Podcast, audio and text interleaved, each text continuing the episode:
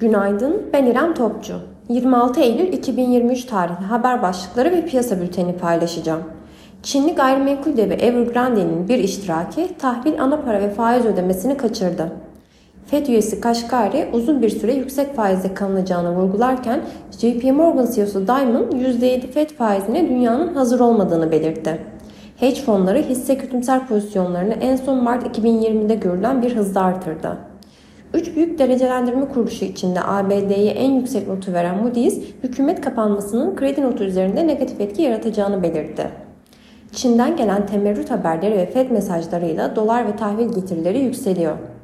Piyasalara genel olarak bakacak olursak pay piyasalarında kısa vadede 3. çeyrek dönemi finansallarına ilişkin beklentiler şekillenene kadar yüksek volatilite ve hisse bazlı ayrışmaların devam etmesi beklenmektedir.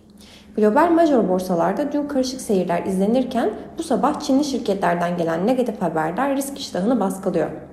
ABD vadelileri, Alman DAX vadelisi ve Asya borsalarının geneli satıcılı seyrediyor.